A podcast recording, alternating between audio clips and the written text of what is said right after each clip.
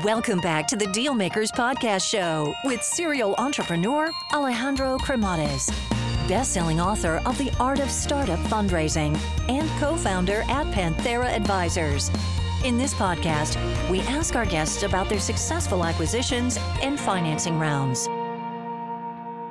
Alrighty, hello everyone, and welcome to the Deal Maker Show. So today we have a very exciting founder. We have a serial entrepreneur. You know, building, scaling, financing, exiting, all the above. I think that we're going to be learning quite a bit here, all the good stuff. Uh, but without further ado, let's welcome our guest today, Ethan Agarwal. Welcome to the show. Hey, how, how are you? Thanks for having me. So, Ethan, give us a little of a walk through memory lane. How was life growing up in Montreal? Actually, great. Uh, my dad was a professor at McGill and learned a lot from him about software and engineering and, and building in general. Um, and then he started a company in the semiconductor software space uh, in 94 called Logic Vision and uh, moved our whole family out to the Bay Area. And so I've been in the Bay Area since 94 and got to, you know, watch this industry grow here. So I guess two things that come to mind there is what was that uh, process? Because at nine years old, I mean, you really realize what's happening around you. So how was that process, you know, for you of going to a new place, completely unknown, new friendships? I guess how would you say that that uncertainty has made who you are today? Yeah, it's a really good question. And I think the ability to adapt to new situations, there's a there's some research that's been done around uh, how frequently successful founders moved when they were growing up.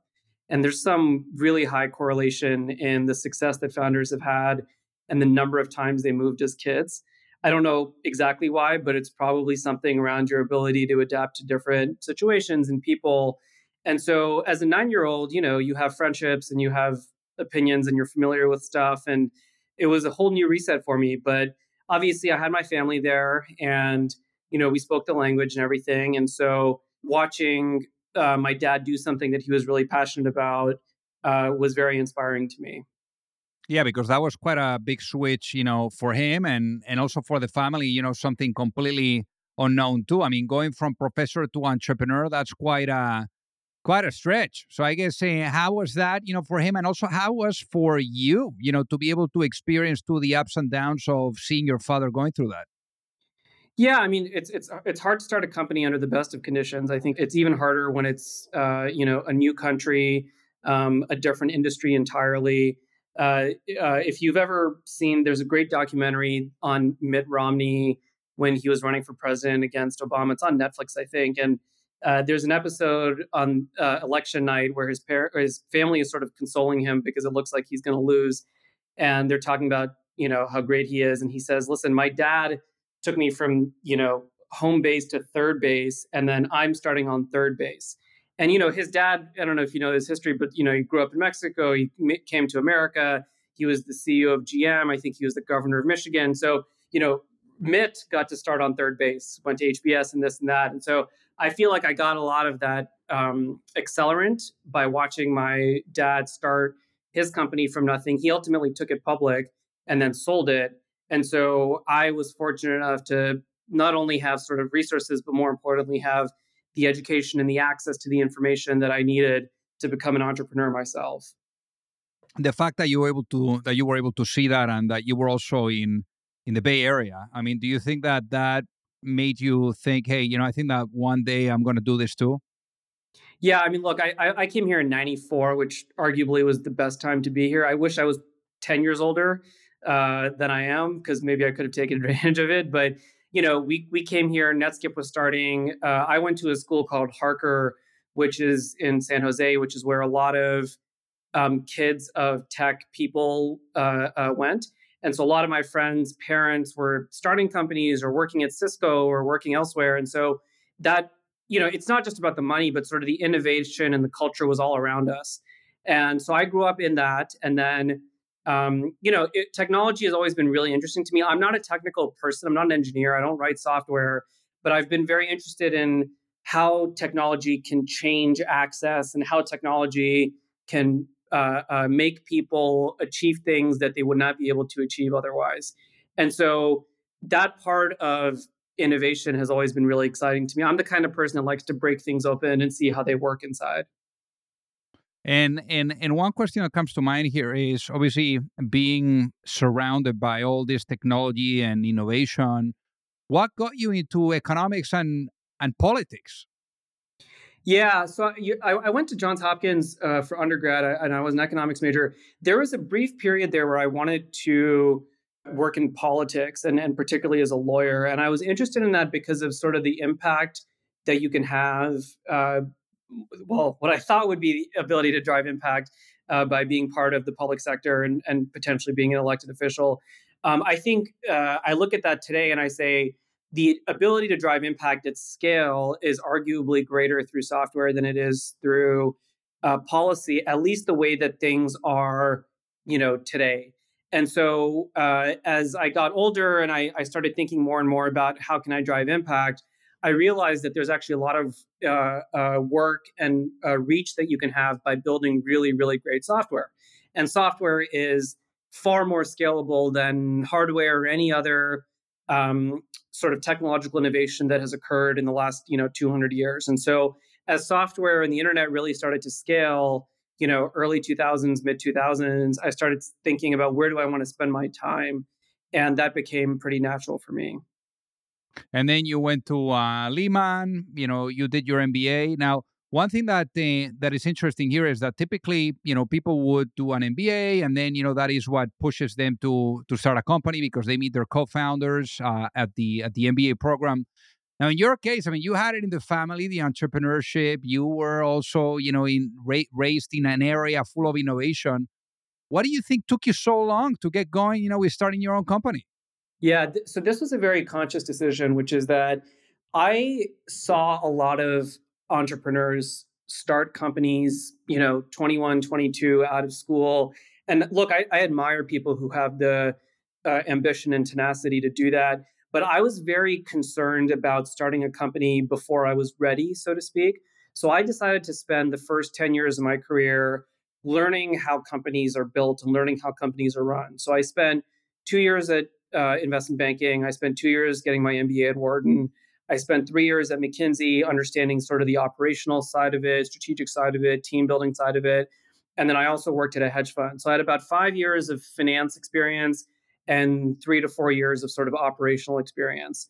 And I combined all that when I started my first company. And I think, you know, could I have done it without all that? Maybe, but I'm I'm confident that I am a better CEO, I'm a better founder even today I still use the skills that I gained when I was 21, 22 and how to build a financial model or how to think about valuation and you know all those little things that you learn when you're coming out of an uh, investment banking program or a lot of the things I learned at McKinsey I still use today. So I, I feel confident that that time was well spent and it makes me a better entrepreneur. So when you were, you know, at McKinsey, that's when the idea of Aaptiv, you know, came knocking. So walk us through the sequence of events that happened for you to bring Aaptiv to life? Yeah, so I was, you know, just like any other consultant traveling four days a week. And, you know, you gain a lot of weight because you're uh, uh, very, very busy, but also, you know, a lot of the places you go don't have great food or don't have great training or gyms or whatever. And so I gained a lot of weight. And this was around 2014, 2015 when Soul Cycle was really popular and the studio classes were really popular. And I remember thinking two things. One is I was like, it's kind of ridiculous that to get access to these high quality trainers and high quality classes, you have to spend $35 per class. Now, fortunately, I was in a place where I could afford that, but most of the world is not like that. And then the second thing was, even at that price point, you had to deal with the hassle of signing up on time before it sells out, and you had to go to a specific place at a specific time. And if you were traveling, you couldn't take it with you. And so it was all this stuff that just didn't make sense to me in an era of the internet, you know, and everything else being on our phones. And so I said, what if I could take studio quality classes with me? That was the premises.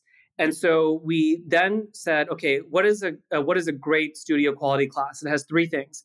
It has a trainer who provides uh, motivation, uh, music, and guidance. Those are the three things that create a great workout. And so we just started creating audio based classes. And uh, we realized that audio was actually a much better delivery medium than video because when you think about working out, almost never is your head anchored to a specific, you know, three inch uh, uh, range for 45 minutes, right? Like if you're running down the street or if you're doing yoga, you want flexibility of movement. And so if you have really compelling audio, you will actually be more engaged. And a great example of that, by the way, is when you're listening to a podcast, as, as your audience is right now, you tend to do single activity when you're listening to a podcast versus when you're watching TV, for example, which has both video and audio, you tend to be doing something else. And so there's something about the singular nature of audio that actually makes it more engaging than dual medium of video and audio. And so we came up with this idea of audio based fitness, and no one else was doing it. The other popular fitness products at the time were things like Daily Burn and a couple others, but they were all video focused. And so we realized that audio based fitness was going to be really powerful. So then in this case, what ended up being the business model and how are you guys making money for the people that are listening to get it? Yeah, so Aaptiv was a subscription business. It still is. We charge uh, somewhere between ten to fifteen dollars a month uh, for unlimited on-demand access to a really large content library, uh, up to you know four thousand classes across thirteen categories. We created forty new classes a week because, as you know, in your profession, uh, creating fresh content is really important. And you know, di- most digital content has a very low um, uh, tail. I mean, there's certain obviously exceptions to that, Michael Jackson's catalog, et cetera. But by and large, freshness of content is really critical. So we were always creating new classes. So the subscription always became more valuable. And you know, we grew to have over a million paying subscribers in 20 different countries and the uh, uh, company did you know just about 100 million of revenue so uh, and we ultimately ended up selling the company so i would say you know there were certain areas that i wish we had done better but from a you know it was my first at bat and uh, uh, given that I'm, I'm proud of you know what the team built absolutely now for you guys you know here you raised about 70 million bucks uh, but i know that the first round of financing that you did you know you had 100 over 120 no's to get to a yes. How do you how do you keep going when you get so many no's? Yeah, I think you have to be a little delusional and like a little uh, silly to start a company in the first place. The question you have to ask yourself is are people giving you a no because there's like a fundamental problem with what you're building? Or are they giving you a no because you just haven't gone far enough for them to give you a yes? So I, have raised I've raised over a hundred million dollars of capital in probably seven or eight different rounds of financing, and what I've learned is investors need something to hang their hat on. And what I mean by that is there's there's generally five buckets of things that an investor is going to look at. One is the team.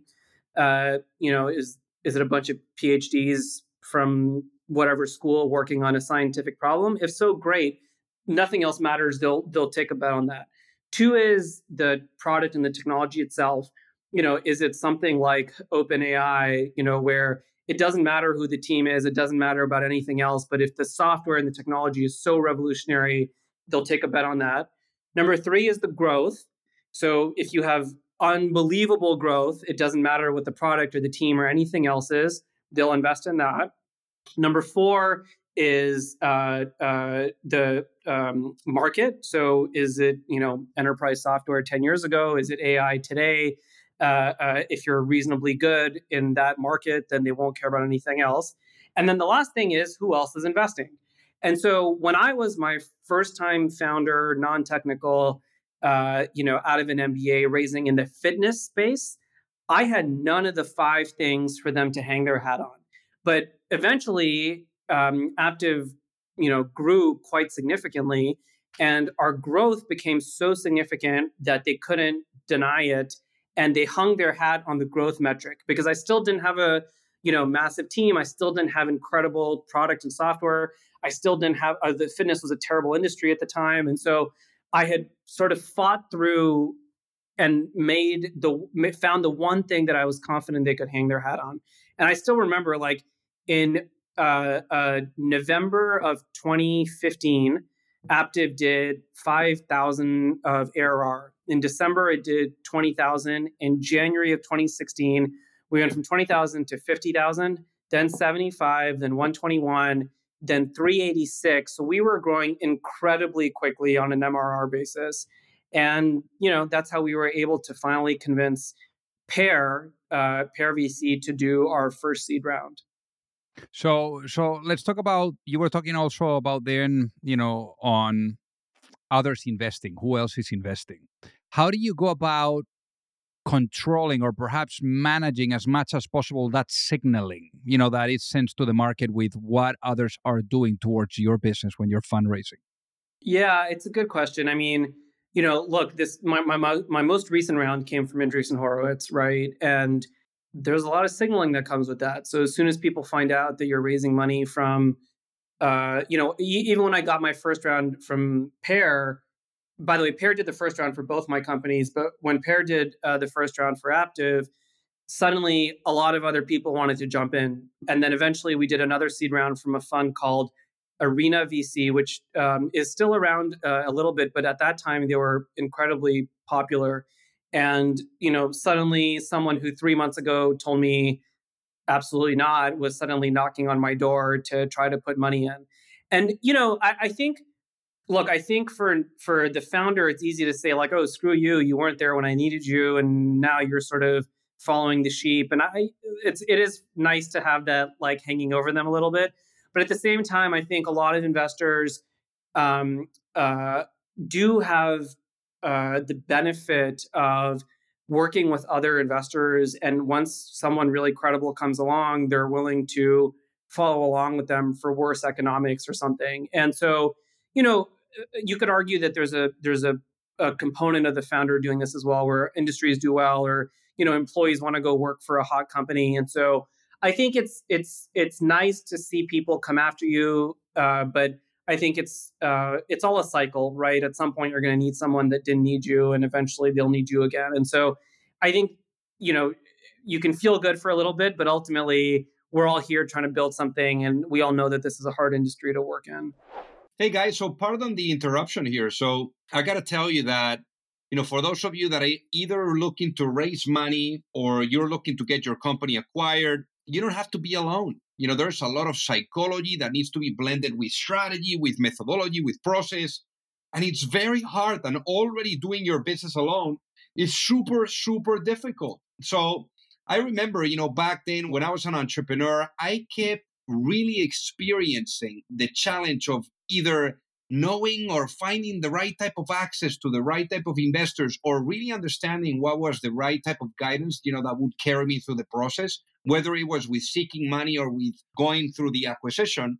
So that gap that i found being an entrepreneur is ultimately what pushed me later on when i met my co-founder at Panthera mike Severson, to really put together an advisory firm where we are guiding entrepreneurs and founding teams through the capital raising efforts, whether you are at a seed stage or at a Series A stage, or if you are going through the process of an acquisition and you are in small to mid cap type of um, cycle. So again, you know, we would help you from guiding you and and supporting you from A to C all the way to the end as an extension of your team. And there's no reason for you to do this alone. So with that being said, if you would like to find out more, feel free to send me an email at alejandro at pantheraadvisors.com and we would love to take a look at helping you out. So let's talk about the um, the acquisition here because obviously you guys grew this to a nice size. You know, over 120 people. You had like 20,000 square feet in in the in, in, the in the one in the one World Trade, uh, and then also you guys had you know, as well build the business to over 100 million in revenue. So obviously really impressive numbers. So how did the um the acquisition come about? Yeah, so okay, so I think one of the mistakes that I made in running the company was uh, uh, we were growing so quickly that I focused almost I focused too much of my attention on growth and not enough of it on product. And so we were a subscription business, so our whole life was LTV CAC. And in order to increase my, so CACs were naturally going up, and you know CAC is always concentric circle based, and so the, as you spend more, your CACs will naturally go up, but also CPMS are rising, which are not really in our control. You try different um, uh, uh, distribution channels, and you know some of them will start better and then get more expensive over time. But the point is, if you don't have this really strong LTV and you don't have avenues to grow your LTV, your ratio is always going to get worse because your CACs are undoubtedly always going to get worse over time. And so I was focusing too much of my time on the CAC side of the business and not enough time on the LTV side of the business. And so when it came time where optimizing CACs was becoming really, really challenging, or each incremental thing was like a 1% here, 2% there, it was almost too late for me to do anything meaningful on the LTV side. And on the LTV side, you use a contribution LTV, which is your gross margin LTV, not to get into the, you know, weeds with your listeners, but you should be using your contribution LTV. So really the only change you can have is in your gross margins. And we did a couple things to make our gross margins better, but really the hard part of improving LTV is actually making people stick around, and that's product work. And I didn't spend enough time on our product work. I was spending more of my time on our growth work. And so what ended up happening was we could no longer scale the business at the clip that I wanted to. And uh, we also realized that the TAM was not as big as we had originally hoped. Like we were trying to build a, you know, Spotify, Netflix, 100 million subscribers, 10 bucks a month kind of thing. We got to a million paying subscribers, which is pretty good. But I'm learning that the TAM for paid content within digital fitness just isn't that big. And I think a lot of the other companies, you know, that have started since then or that are still around now are all running into this TAM pro- problem within digital fitness, which is you have the early enthusiasts and the company rides a nice little wave, but then ultimately um, you spend a bunch of money, try to acquire that next concentric circle, and it turns out that it doesn't really exist. Like there aren't a hundred million people that are going to pay for fitness, whether it's hardware or software. And so once we realized that, we said, okay, uh, uh, you know, let's let's agree to sell this one, and you know, try and go solve another problem. So then, obviously, you know, like here, you guys, you know, did the acquisition, and uh, you know, it took. Uh, you know, probably you guys you, you you did the integration for about a year or so, and then you you got started with the next company, which is the one that you're running now. We're going to talk about it. But one thing that I wanted to ask you is, what were some of the things that you learned around mental health? Because I think that that's something that entrepreneurs really leave aside. And I unfortunately do believe that entrepreneurship does involve depression. It's just the the nature of it. You know, the ups and downs. It's really hard to to to embrace them. You know, as well. You know, not everyone can do it. You know, in in a powerful way. I mean, you get to learn. You know, as you go, but but it's a tough uh, roller coaster to go through. But mental health. What can you tell us about that, Ethan? Yeah, uh, I I don't think you can put too much weight on it. I don't think it's possible. It's it's it's eternally critical for founders to focus on their mental health. I I I made the mistake of not doing that in my first company. So let me let me be clear. So there's three things that every founder has to focus on: their mental, their physical, and their financial health. And only by taking care of all three of those can you bring your most productive self to work every day. And I think the battle that we all experience is, you know, you feel guilty. Are, are am I working hard enough? Am I, uh, uh, you know, being responsive to my team? Am I being responsive to my investors and all the investment that folks have put into me and into this company?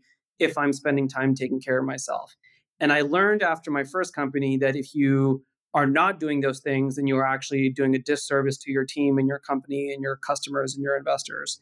And I think the the way that I think about it is like uh, at Aaptiv, I remember I, I collapsed at work once. I ended up having ulcers twice.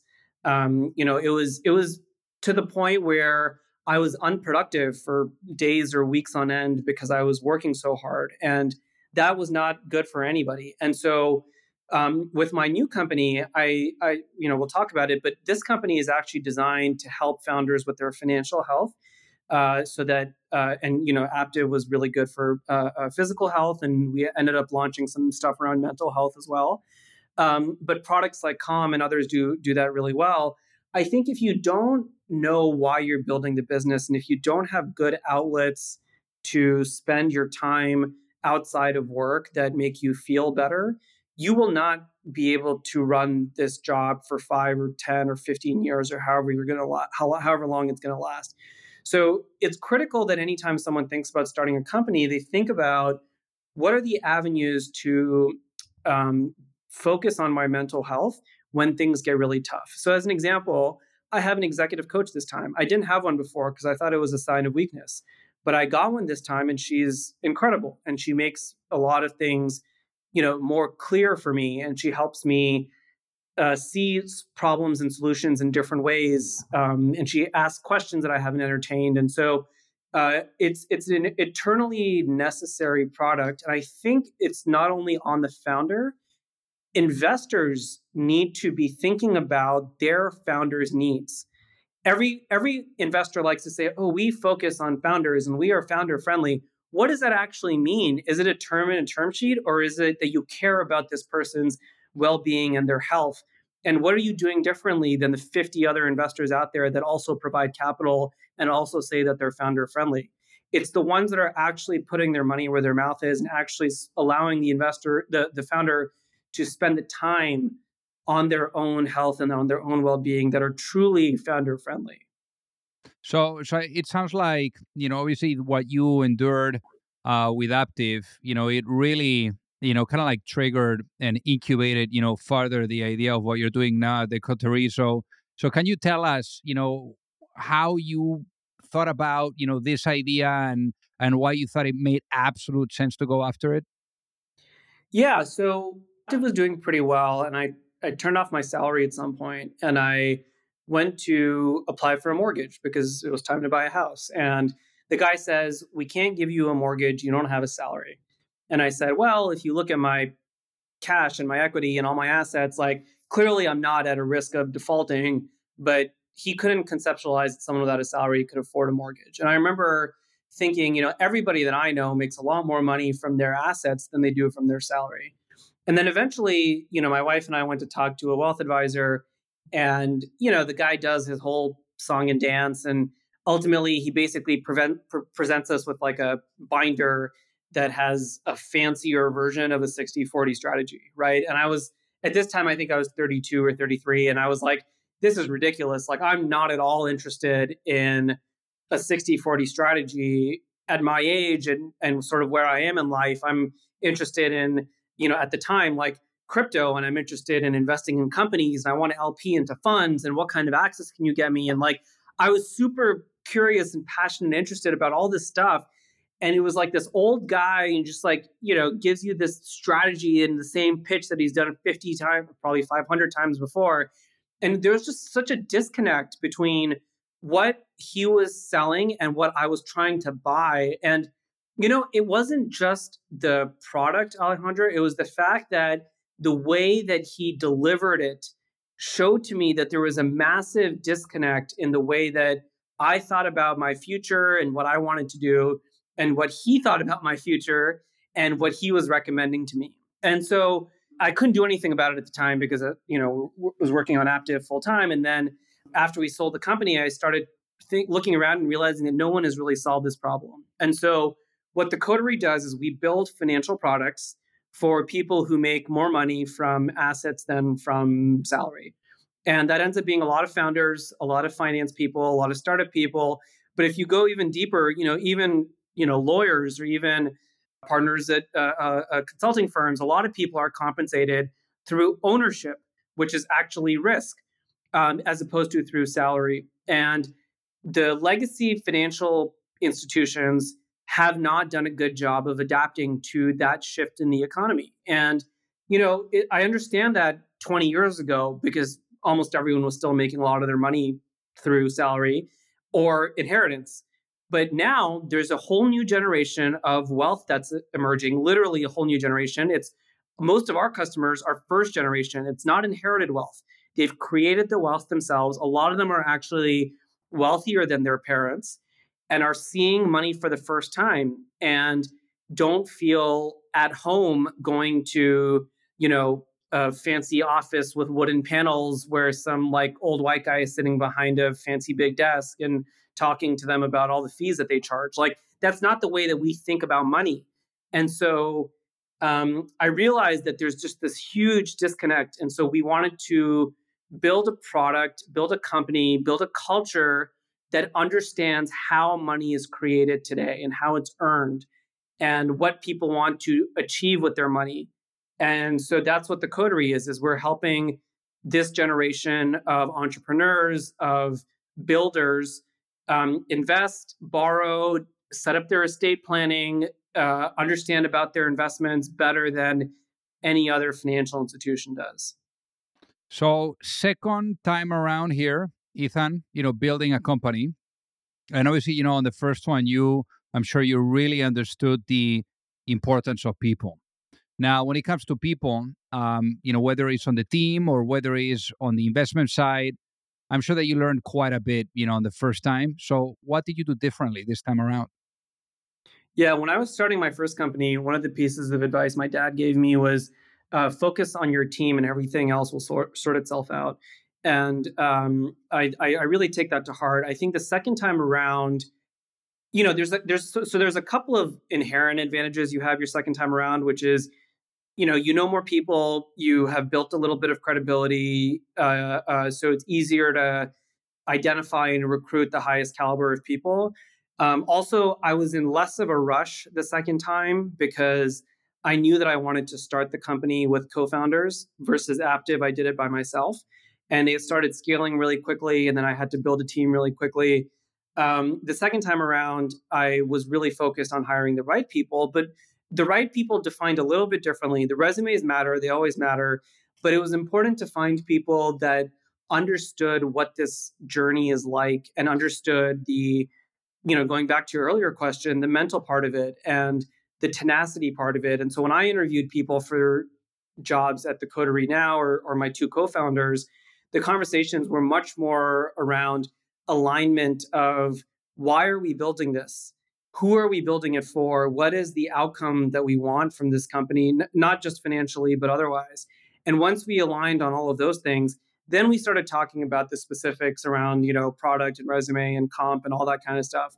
But I can say now, I mean, my two co-founders, Jason and Chris, are outstanding. And I feel a very different level of camaraderie and a very different level of satisfaction and uh, you know, there's there's that saying where victories are sweeter and uh, uh, defeats are are easier, something more eloquent than that uh, when they're shared, and uh, that's exactly how I feel. And I think because both these guys have been through the ringer before, Jason has started and sold two companies before, one to Google, one to Credit Karma. Chris has started and sold many businesses before um, they know what this journey is like and and my investors are incredible. I, I took some of the investors from my first company along uh, uh, with me and i hired some you know i brought some new ones on board this time around. So I, I feel really fortunate about the the team around me. I mean you've raised this time around already 50 million bucks. So when it comes to fundraising you know as well i mean was it a little bit easier you know this time around or not yeah, I, I, think anyone anyone saying that a second time fundraise isn't easier is lying to you. And also, if I'm honest, like we raised money in 2021, Q4 21, which uh, yeah.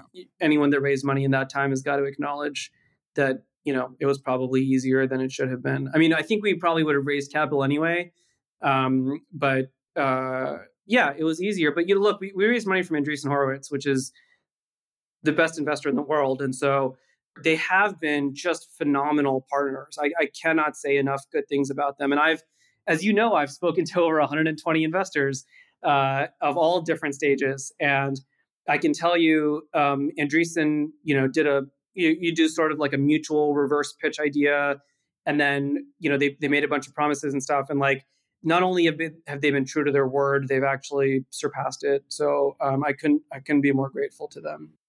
Now, in this case, you know, for the coterie, you know, obviously incredible, you know, now what you guys are doing, you know, team, everything.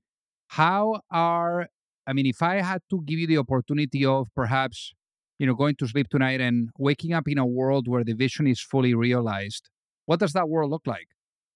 I don't know. This this the potential for this business is just too big. There's there's so many problems that we need to solve that um, I keep running into different types of people or different types of problems that resonate with what we are trying to build because it's not a product, it's a vision for the future of the world where anybody can have access to the right set of financial products relevant to them at that particular time, right? Which is such a crucial aspect because a lot of the products that we offer, some of them at least, already exist in the market, but they're only available if you're a billionaire or if you know the right person or whatever. And so what we decided to do is we said, let's bring that access to the right set of people at the right time in their lives so that they can accelerate what it is that are, whatever it is that they want to do right? We're trying to provide freedom.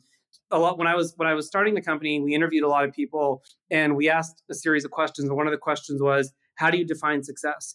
And the most common answer that we got was freedom to do whatever i want it wasn't like i want a model s or i want this fancy house or i want this or i want that it was like i just want the ability to do whatever i want to do and maybe some of those things are go buy fancy stuff, but a lot of them are I want to start a company or invest in a nonprofit or whatever. And so we want to provide that freedom. And so the long term vision of this is that people have the freedom to do what they want to do. And we have built the tooling and the products and also the language and the communication and the capabilities with this and the distribution to actually help achieve those things. And I don't know in five years or 10 years what those problems are going to be but I feel confident that we are one of the few companies in the world that's even trying to solve them. And because we have this team, you know, I feel pretty confident that we're going to be the ones to do it. So, as we're thinking about the future here, let's think about the past too, but with a lens of reflection. If I was to put you into a time machine and bring you back in time, maybe to that time that uh, you know you were perhaps you know like in in in the MBA, you know, like you were seeing like a bunch of friends, you know, starting companies, all of that stuff. Imagine if you were able to have a chat with that younger self and being able to give that younger self one piece of advice before launching a business. What would that be and why, given what you know now? That one's easy. I would just say to calm down. I think you get enamored by the potential and you feel like if you don't capture the full potential immediately that you're not doing the right thing. And so, you know, when I was starting a company or even before it, every up and down was like the best moment ever or the worst moment ever. And uh, that's not a sustainable way to live. And it's not a sustainable way to run a company. Um, and so I've started, you know, thinking about this more and even, you know, reading like Stoicism and other uh, uh, uh, uh philosophies and started thinking a little bit more about what does a more steady state uh, leadership style look like? What does a more steady state life look like?